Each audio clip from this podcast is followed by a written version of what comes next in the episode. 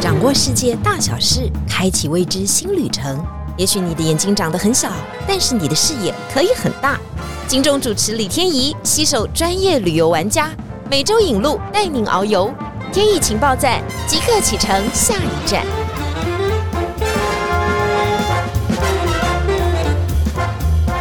情报站，你说在不在？欢迎大家今天来到节目现场。很多人敲碗说，为什么到了欧洲，但是都没有讲到这个国家呢？哎，告诉大家，这个国家可是欧洲重点中之重点哈。第一个就是它的价格稍微亲民一点，哎，我这样讲应该是没有人会否认啊，因为啊，现在这个欧洲真的是水涨船高，物价第一个绝对是在欧洲反应啊，但是这个国家稍微反应比较慢一点哈，等一会可以请我们的达人好好的为我们说明一下。第二个就是这个国家的景色真的是非常美，你要山有山，要水有水，要古堡有古堡，要广场有广场，要 MV 有 MV，哇！讲到这里，可能很多人都猜出来了。今天我们的天意情报站要为大家介绍的这个国家就是捷克。我们欢迎我们的捷克王子 Vince。大家好啊，Vince 非常年轻哈。我们首先先讲为什么要挑选这种捷克王子去带团。最重要的是呢，很多人参加欧洲旅游的第一次，可能都会献给捷克。去到欧洲，很多人是为了蜜月。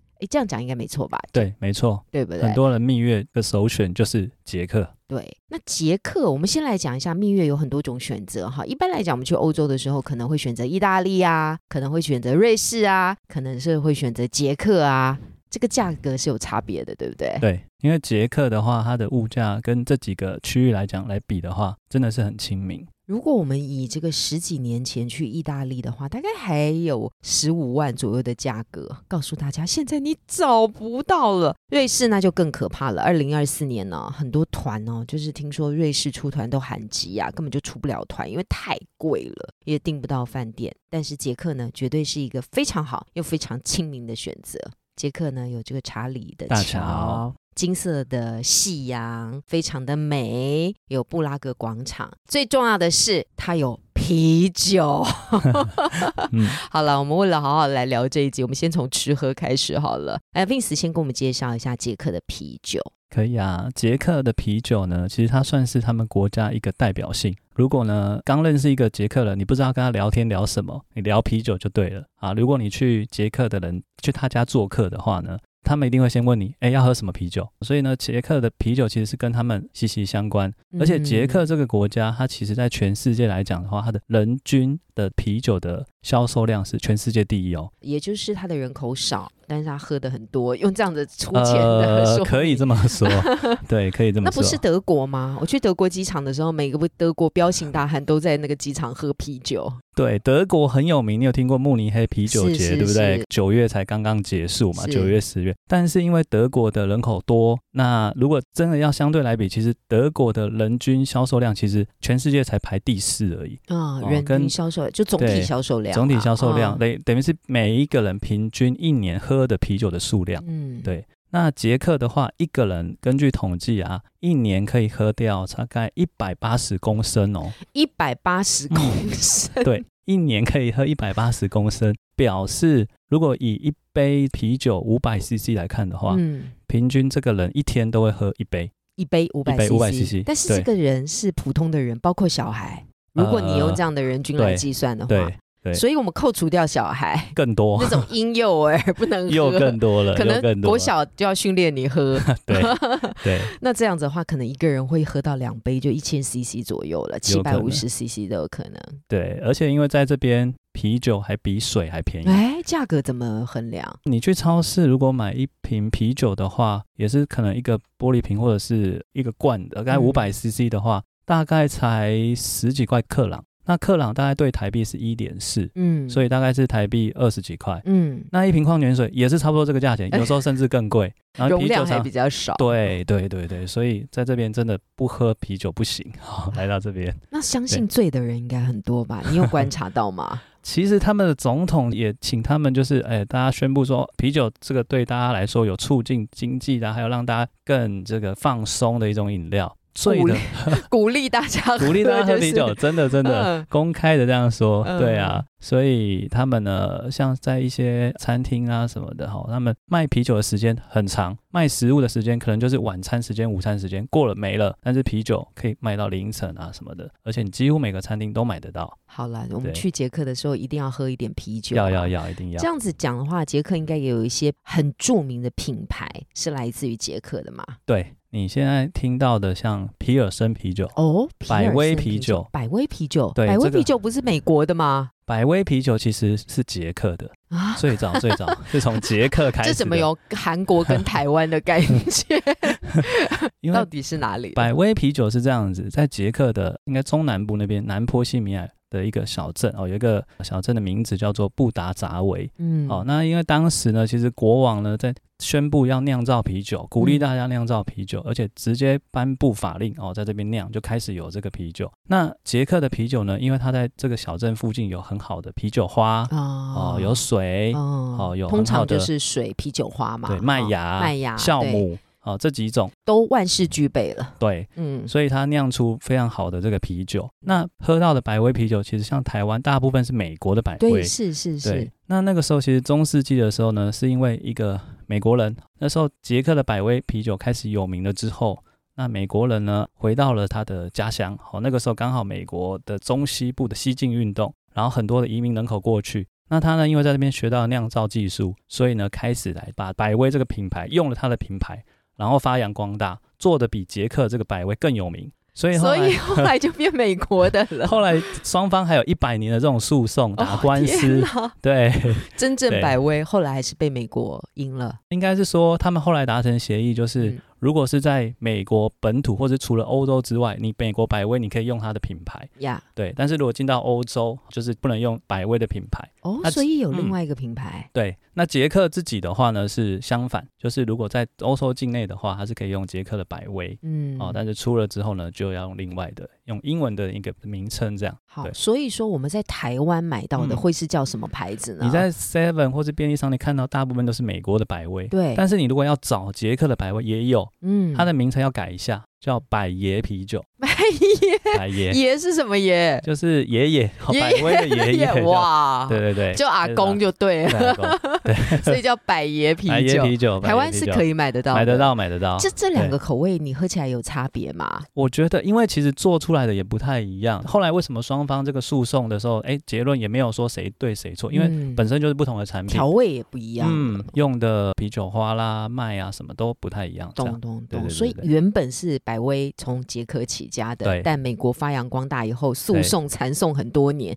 现在分出百爷跟百威。好，现在大家搞清楚 没有？在台湾啊，你要去超市找百爷，可以喝一下正统的捷克啤酒。当然，捷克还有很多很有名的啤酒啦，像这个皮尔森啤酒就是非常知名的，它在里面还加了很多不同的口味啊，就会把它变成改观啊。讲这么多啊，只是希望大家不要抗拒喝啤酒，到捷克要入境随俗，一定要好好的喝一下哈。是是喝啤，酒其实少酌啊，对身体真的是蛮好的，因为它毕竟是天然的东西，也是有一点点发酵的东西。接下来这件事情要喝它，不是每一个人都能够接受的哈。地下水，我们来 看到这个小镇哦，这个小镇听说也非常有名，而且大家都说要去那边喝温泉水哦。对，这个小镇叫卡洛维瓦利。嗯，所有旅行社安排，或者是不管你去捷克，你一定都会把这个小镇排进去。它就是一个捷克很有名的小镇，也是很接近德国的一个小镇，叫嗯卡洛维瓦利。那卡洛维瓦利这边呢，因为我们在台湾，我们去泡温泉都是用泡的，对不对？对用泡，但这边的话是主要是喝温泉，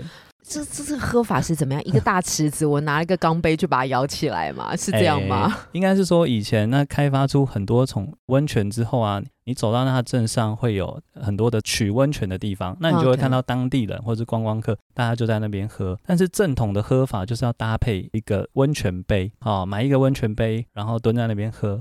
对，这是最正统的喝法，而且这温泉杯是有设计过的哦，嗯因为那个温泉水从三十几度 C 到七十几度 C 都有，嗯直接喝会烫到。哦，所以你一定要用是温泉杯把你嗯，温度调整到一个适合入口的角度，对，它的那不一定是热，不一定是冷。对它的那个壶口温泉杯的设计，哦，你喝下去，哎，你刚好就是它有降温的一个效果，喝起来呢，哎，刚好入口。不过味道就是看个人觉得啦。好了好了，我先自首。嗯我去捷克有喝过这个温泉 水，就是叫卡洛维瓦利的小镇。哎，这个我不知道哎，捷克名字都很难念哈。就是大家那个 Google 的时候，还要把这几个名字都 记起来哦。他们说哦，这个皇家贵族都很爱喝那个温泉，喝了以后，我们女生最重要的就是什么养颜美容啊，延年益寿都还没想到，就是皮肤会变好，会去除皮肤病嘛，对不对？对所以附近有很多那种民宿啊，然后会有很多住宅的地方啊，就告诉你说，你去那边住上几天，泡上它的温泉，皮肤病就可以变好，皮肤也会变好。那我们时间当然没有那么多啊，对，所以就喝了。请问一下，你喝的时候有什么感觉？我喝的时候就是有一点铁锈味的感觉，对。但是因为这是从以前一直流传下来，所以你喝完你好像觉得，哎、好像精神有变好了，就是有那自己有心理这种作用 对对对，有这种你就喝一小杯而已，一小杯而已，一小杯而已，对，我就要尝试一下。我就蹲在那个地上啊，想说它好像有个水龙头，还是一个什么样的开关啊，就把它打开来以后，我也没有什么温泉杯，我就放在一个杯子里面，想说，哎呀，好好的来畅饮一下。就喝到第一口的时候，哎，我不知道那个感觉，就是很重金属，对，有一点就是有点重金属的感觉，你就不知道你在喝什么，又咸咸的，又有点铁的味道。但是因为大家都说好嘛，我们就是把 那一杯都喝下去。哎，温泉小镇除了这个温泉可以逛之外，还有什么东西可以买呢？这边的话呢，因为它是自古以来先从这个温泉开始，捷克一个很有名的国王叫查理四世嘛，哈，那那时候他就是带着他的猎犬去打猎，哦，打猎之后呢，因为要追捕一只鹿，后来受伤，然后跌到池里之后呢，就发现说，哎，他本身的皮肤病因为这样而好了，哦，所以呢，你是说狗还是鹿？狗 狗本身有皮哦肤病，要追鹿的时候，哎，好了，然后才去研究这个，哦，原来这个泉水有治疗皮肤病的效果。哦然后后来呢，医学它就证实哦，OK，所以呢，来这边泡温泉、喝温泉是第一个。那再来呢，因为医学专家他们有有研究过，喝温泉的时候要搭配就是运动、散步哦，所以呢，在这边有盖了很多很漂亮的温泉回廊。哦，喝温泉的边的时候，在这边走一走是哦，可以做的活动。是，然后再来，在这个一八零零年之后，哎，发明一种点心，就是温泉饼。哦，它吃起来很像那种法兰酥的这种感觉。有铁锈味吗？啊，没有没有没有，这个是没有没有，对，嗯。放心放心，对，嗯喝一口温泉，吃一个温泉饼，然后在这边散步，是当时这个最流行的、最流行。的活哦动，对啊，健身啊的这种感觉，最养生的活动，，对，现在到那边还买得到所谓的温泉饼？可以可以可以，店家还蛮多的哦，对，之前都会给大家试吃，但疫情之后我发现试吃的店家好像比较少了，嗯。对啊，疫情当然改变了非常多的东西啊。刚刚说到这个卡洛维瓦利的小镇当中啊，我们就是要去饮温泉水，从啤酒喝到温泉水，你就知道了，我们是要有养生出发，还要再走一走哈。但是接下来呢，我们想说，嗯，到了这个捷克一定要去布拉格嘛，哈，它是它的首都，布拉格有太多太多的幻想。我也去过布拉格啊，在那个广场旁边，想要买捷克最著名的商品。这个时候，Vince 应该知道我在讲什么哈。我们这个台湾 人都很爱买的那一家化妆品保养品公司啊，对，波丹尼波丹尼嘛，对不对对？因为我大概十年前去，嗯到现在还是非常 popular，嘛还是很 popular，团体要嗯去，我们还要事先先预约，然后塞满那到，这样的对，还有。时间时段限制，我不懂哎、你知道你进了那个店，我来跟大家讲一下波丹尼购物的这种感觉。你进了那个店，好像就是魔咒，你就觉得你如果不买的话，你好像对不起自己。对，但是十年前买的那块肥皂，其实到现在也没有用完。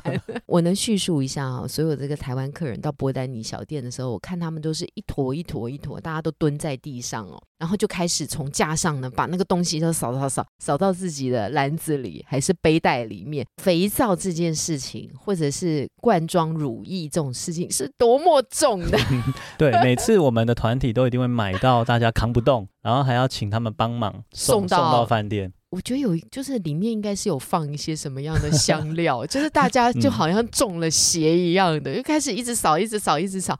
本来说不买的，打死不买的，进去就讲哦，真的，速真的，真快的，对对，啊，这个是布拉格小镇，我现在记忆犹新的部分哈，每个人都买上万块钱呢。这波丹尼能够买到上万块钱，因为它的价格其实比台湾嗯便宜非常多嘛。我们这只是小小的一点记忆点啊。布拉格呢有非常非常多值得好好讨论的地点，Vince 可不可以介绍两三个点给我们可以啊看一下？。像去到波丹尼之前，一定会先经过布拉格广场，对不对？嗯那我们认识布拉格广场，可能就很久以前这位蔡依林对不对哦的天后的一首歌，哦，周杰伦帮他做的布拉格广场。很多人哎，我去布拉格一定要走到那个广场，又叫旧城广场。那其实这旧城广场附近呢，也有很多知名的一个一些建筑物啦、景点啊，比如说像是世界上最古老的天文钟。哦，我们一定要上去天文钟，然后去拍整个布拉格的广场的很漂亮的这个风景。风景对嗯然后再来布拉格还有查理大桥这一座巴洛克式的大桥，上面有三十座雕像。哦太美了。对，我们一定要走上这个雕像，然后去摸一下这个圣人圣约翰，对不对？哦，这个可以带来一些哎，好查理运啊。大桥什么时嗯候去走是觉得是最美的时间点其实我觉得，我像我们这一次带团员去，嗯早上有去，啊晚上也有去拍夜景。对，就是会一直去 review 它就对了，对去看它就是。，然后坐船，哎，主要也要拍这座哦桥。也是看哦，对会有三次亲近它的机会，至少嘛，对，哈没错没错。嗯对，然后在布拉格其实还有很多的一些景点，你看像很多的歌星啊，对不对？影星嗯他们都会在这边拍 MV，好，比如说周杰伦好了，周杰伦有很多首歌 MV 在这边拍，早期的你听得到啦，爱情废柴啦，还有他之前结婚晚去拍婚纱，对不对？跟昆凌很多的点，然后很多人会去说，哦，我要去那个他们拍婚纱的哪些点。嗯啊，所以我们带他们去，比如说像有一个景点叫维巴，哦，维巴花园，那个是团体比较少会去的，那我们带嗯他们去，然后去到它的最上面的地方去拍一张，如果有印象，他跟昆凌有一张黑白的这个婚纱照，哦，他就是从后面抱着他那个，然后大家都会在上面这样，好好好，模仿他拍一张这样，对 对就说铁达尼号，不不不，铁达尼不是好的爱情故事。我们是说，大家可以看一下，我们这个在脸书当中会有这张图的照片的影像哈。是是是，所以说，你的意思是说，周杰伦、蔡依林都曾经在布拉格出现，这是怪怪的，是啊，这个是很老掉牙的一个恋爱故事啊。但是后来大家都很幸福美满就好对了，至少看起来周董非常爱布拉格这个城市嘛，哈，所以在嗯。这个地方留下了很多的影像。是呃我们的蜜月团也是喜欢走这样的行程，对不对？嗯，对，而且我们因为行程的安排，我们在布拉格会住上两到三晚的时间，所以你有非常多的时间可以慢慢去看这座城市，这样子。因为我听太多朋友说，布拉格就是欧洲非常美的一个城市啊。当然，你不用到那个人很多的时间点跟大家凑在一起，但是如果在那个地方能够住上比较长的时间，你就能够细细的品味那座城市到底有多美。对，没错，没错。嗯，所以大家都很喜欢去捷克的布拉格。当然，周边呢，它有很多很可以去的景点哈。接下来呢，除了布拉格之外，我们就要带大家进入到这个更美的小镇。哇，这个小镇呢是捷克最美的小镇，不是我说，大家都这么说哈。库伦诺夫到底美在哪里啊？库伦诺夫呢，它就叫 CK 小镇，然后很多人都说它是捷克中的捷克。如果你安排行程当中，你的旅行社行程没有排库伦诺夫，绝对卖不出去。对，没有人 就。是不是行家的，就是了。嗯，那库伦诺夫很美，就是你一进到这个小镇的时候，你就会发现这个小镇它被这个伏尔塔瓦河穿过去成一个 S 型的形状。嗯对，然后走在上面，走到上面的时候，你可以拍出非常非常漂亮的这个风景。那因为它是一个中世纪的小镇，而且保留的非常的完整。哦，为什么它可以保留完整？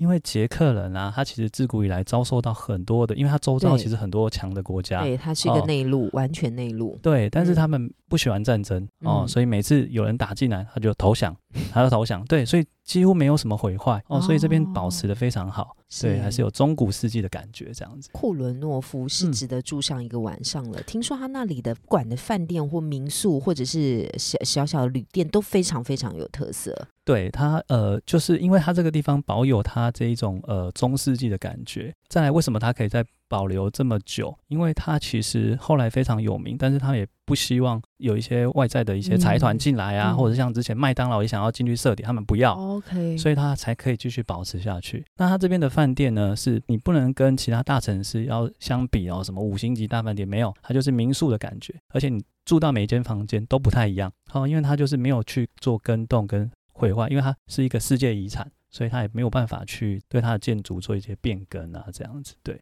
行李箱在这里不要带太重，真的，行李箱最好不要拉行李箱进去，因为它那个行李，第一个它是那种比较大石头的路嘛，哈，它当然铺的很平啦，哈，对脚是绝对没有问题，但是拖行李箱就有点辛苦。最重要的是，到了它的所谓住宿点的时候，不知道你是分配在几楼，哈，三楼、四楼，扛着行李箱走那个窄窄的楼梯是非常非常辛苦的。好不容易抬上去以后，打开门，哇，看到的真的是无敌世界的美景啊！库伦诺夫是一个很值得去的地点。没错，没错，对。我们在库伦诺夫呢也留下很好的回忆。我记得在是十年前就带小朋友去啊，他们刚好是一个弦乐团的表演活动啊。因为那天晚上呢，大家就闲来无事，想说广场上面呢怎么样能够聚集人呢？我们就进行了一个快闪兼募款的活动。我们就叫小朋友把琴盒呢摆在那个 广场的现场呢，就出了大概二三十个人在现场拉团。哎，我们那个晚上也赚了不少，很多的观光客嘛，对，很多的小镇居民嘛，大家。都很喜欢听这种音乐性的表演，又是来自东方的小孩，哇！那天晚上真的是还让大家记忆深刻哈，到现在还觉得哎是一个很好很好的回忆。是是是。为什么要讲到晚上呢？因为晚上的时候我们就散步下来，库伦诺夫很厉害的就是他那个波道旁边的那个窗户是半圆形的窗户，对，每一个窗台你看出去外面都是一个很美很美的风景。对，没错，它是中世纪的小镇嘛。那现在到了那个地方，因为你已经看不到中古世纪这些人，所以我们自己来当中古世纪的人。所以现在我们都会跟餐厅啊、饭店这些结合，然后让大家去换上这些中古世纪的服装哦。女生可以打扮成像公主啦。我们会在那边待上多久？我们会住一个晚上，一个晚上，所以你有整整一整天的时间就可以装扮自己，走在小镇当中。对，我们就在广场那边拍照，也是吸引很多人来围观，然后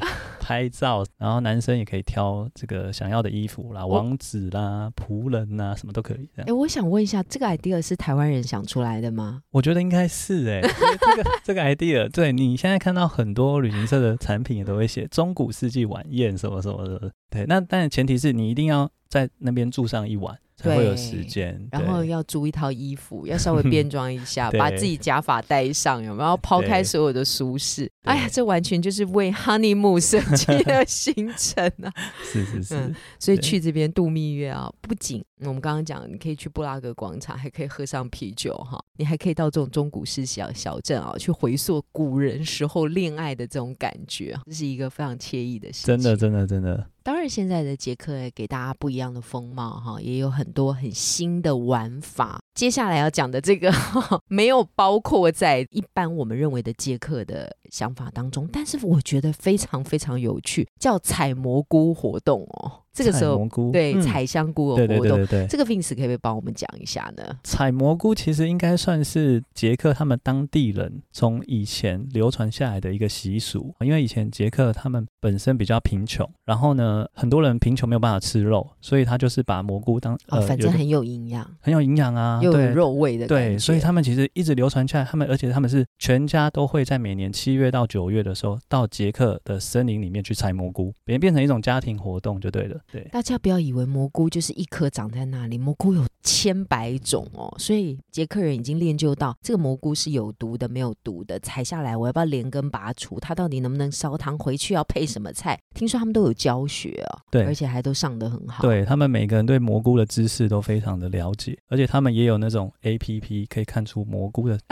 真的，它就有一个区域。你是说我们有红酒 A P P？对，蘑菇还有蘑菇 A P P。对，看那个蘑菇的区域啊。对，那那因为它的生长的大部分就是在潮湿的季节，七到九月这个时候，所以他们就会在这一段期间呢，就是全家一起，然后看一下这个 App，然后蘑菇生长的状况，去采蘑菇的一种活动。因为他们回来蘑菇，他们会做成很多种料理，嗯，啊，蘑菇汤，然后还有蘑菇煎蛋、蘑菇披萨等等很多。对，嗯，这应该是补充他们这个食物来源一个很重要的方式。对对对对对，是这个蘑菇季节的采蘑菇活动，其实真的还蛮有趣啊。其实各个国家都有嘛，你看克罗埃西亚，他就会去采这个松露，松露嘛，哈，就是派这种松露犬出去找松露。你到捷克就会采蘑菇啊，就大家就会把他自己的本身的资源发挥到无穷无尽。最后最后啊，就是我想问一下，一般这个蜜月客来到这里的时候啊，他们就会有很充足的时间拍照的时间、自由活动的时间。